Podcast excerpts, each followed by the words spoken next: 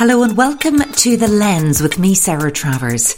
Now, in this special one off episode, I'll be handing over to my former colleague, Marie-Louise Connolly, health correspondent for the BBC, who met two weight world champion boxer Carl the Jackal Frampton MBE at a recent business in the community event. Now, Carl has proven himself as one of the world's leading professional boxers, quickly climbing the ranks by winning both the IBF and WBA Super Bantamweight belts before going on to win the WBA Featherweight Championship. If you've ever seen Carl in the ring, he was one of the most exciting boxers to watch, operating with incredible punching power, intelligence, and speed. Carl's background is interesting and complex, so you'll hear more about that in this episode of The Lens. Recently, Carl worked on a thought provoking documentary for the BBC called Men in Crisis, focusing on the troubling reality of men's mental health. So listen in to find out more about what Carl discovered and find out how business leaders can spot the signs with their people.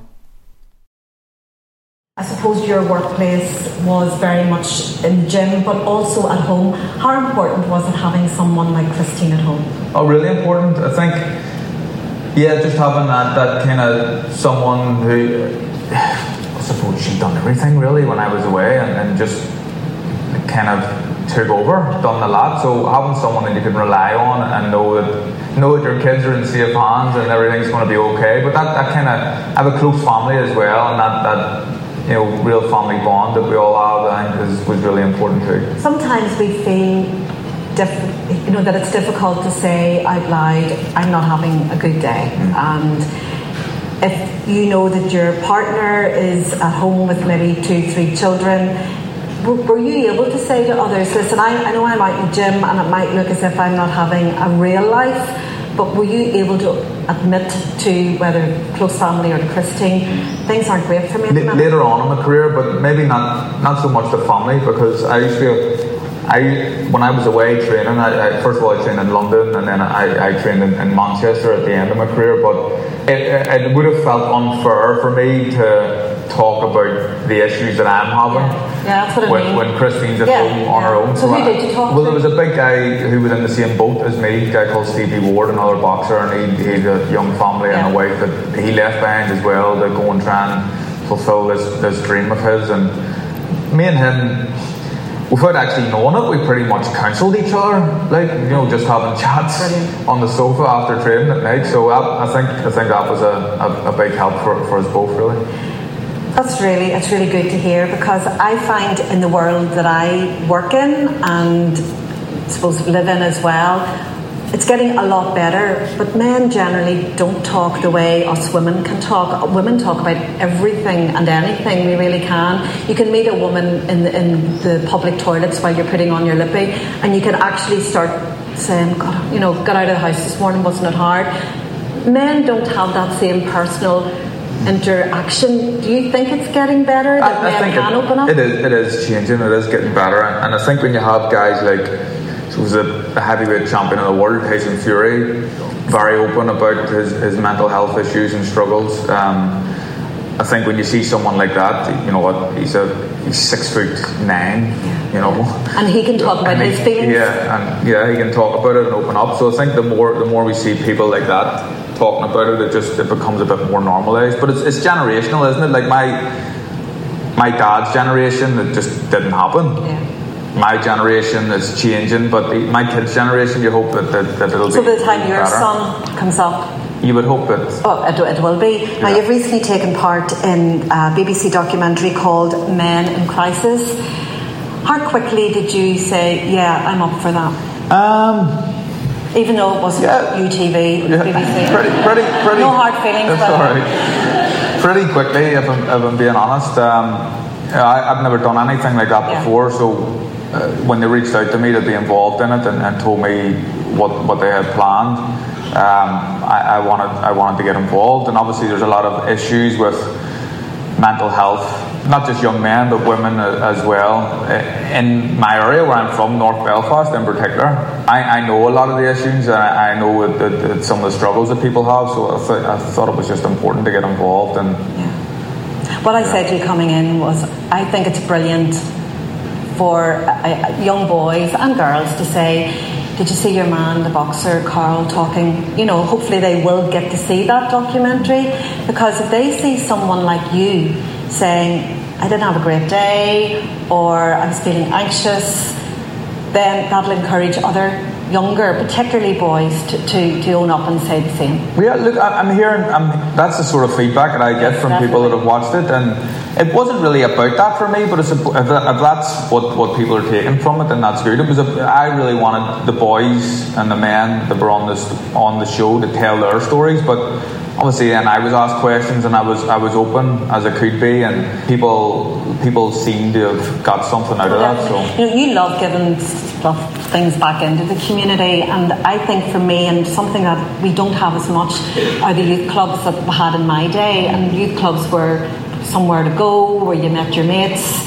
How important is that facility within a community? It's, it's massive, um, and you're right. There, there, probably isn't as many yeah. clubs as he, when I was a kid. Run them. I was in a club, you know, most nights of the week probably, of some sort, whether it be a sports club or or a youth club. But I, I talk about my my own amateur boxing club in, in Tigers Bay, and, and I, it's more than a, a, boxing club. It is a bit of a community centre, and there's people that come through the doors with all different sorts of issues. And and I think the coaches and the volunteers are the real kind of, you know, the lifeblood of the, They're the, backbone community. of the community. Yeah, they are uh, absolutely. Um, and trying to man manage people, different people. You know, where some people can deal with a kick up the backside if they need it. There's other people you need to put their arm around. So my, my old amateur coach always told me that he, he, he felt like counsellor without any sort of actual qualification. The amount of people you know, for decades coming through with yeah, different issues. Yeah. How many people in the audience are volunteers?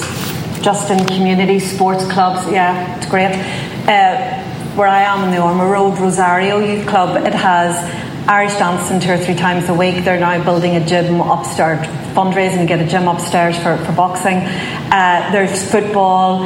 There's everything going through that club, but it's really run by volunteers. Yeah. What, what do you say about volunteering? No, they're, they're great people, honestly, and, and I you know, a lot of a lot of times, and re- reflecting back and, and comparing it to the my old trainer, Billy McKee, um, like he he kind of there's a lot of his own family life that he missed out on as well because he's literally in the boxing club looking after these kids um, five nights a week and then travelling up and down the country as well. Um, so they're so, so important, really important. What can you do, you, Carl, to get back into the community? I, I, I think when, when you're, whether you like it or not, if you're if you have a bit of influence in your community, yeah. um, you should use it to have a positive effect. And and businesses can do that as well. And we know so many do very quietly behind the scenes. Yeah. They don't make a whole big song and dance about it, but there is a lot of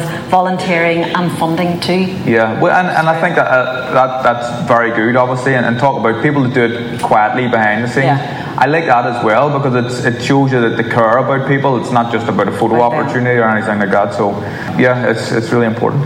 Right, questions from the audience.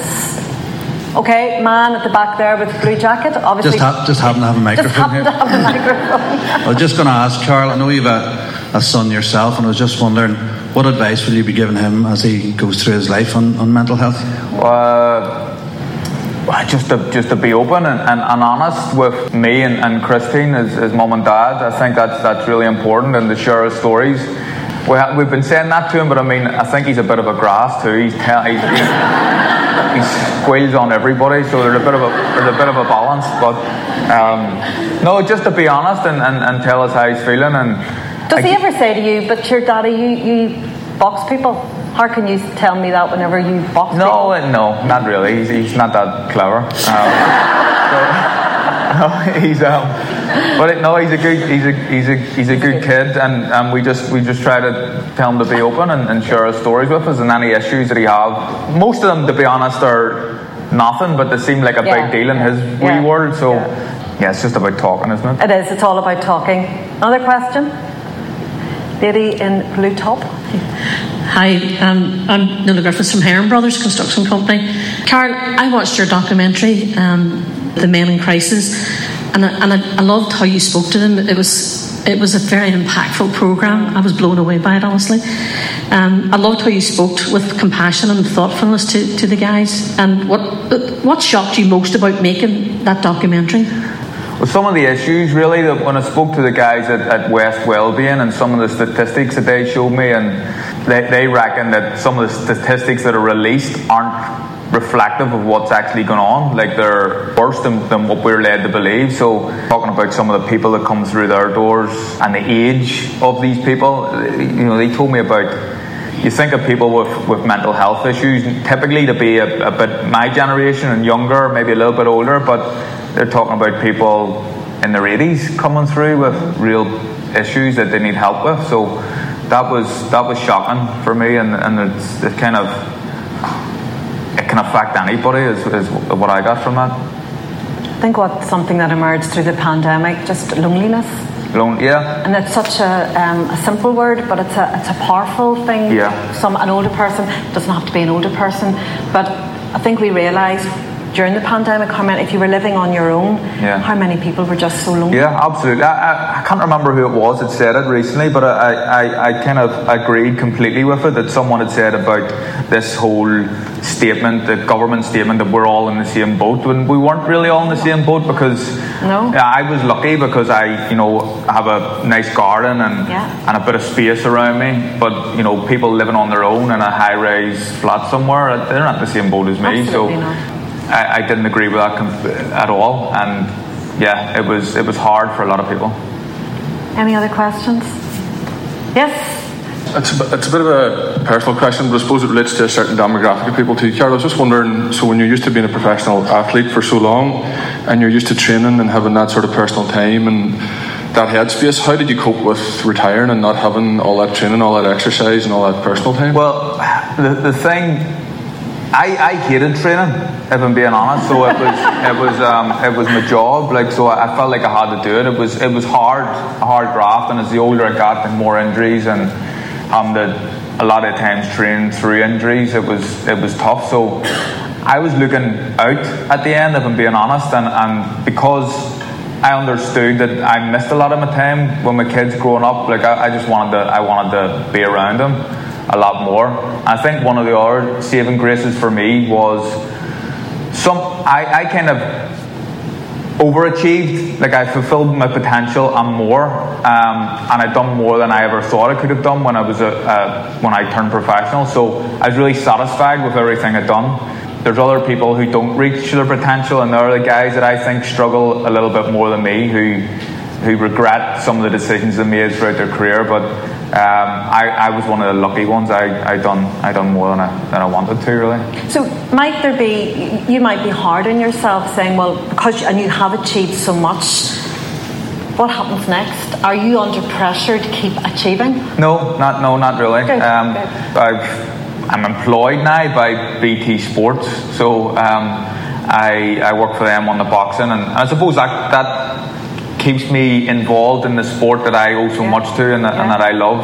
But without doing anything too hard, literally just say what you see. You know, you watch a fight and you talk about it. So, um, the, the easiest job in the world, I think. But it's it's. I always think that about when the football's on in the house at the weekend. Or well, actually, it's on all the time in our house and there you have this panel, you know, and they're they're just sitting talking about what they love. Yeah. I suppose that's what I'm doing now, but they're doing it full time, talking about football. What better job can? No, honestly, it's great. When I, I again, like there's hundreds of thousands of boxers who don't get the opportunities yeah. that I do to, yeah. to, to, go into a job like that. But so. the difference with you, Carl, is you're grounded. You come out, you make yourself available to the members of the public. You're a great family man, you're a great sportsman, and you've been absolutely fantastic here today. Thanks very much. Thank you. Thank you. Absolutely incredible listening. Thank you so much to Marie-Louise Connolly, BBC health correspondent, and to Carl Frampton, MBE, for this insightful discussion around men's mental health. Every person is different, and those companies that can develop a human centred approach to their people can really make a difference.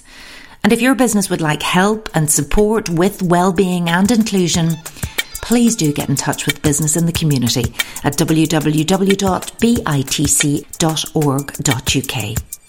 Be kind to yourself and to others. And thanks for listening and tune in next time.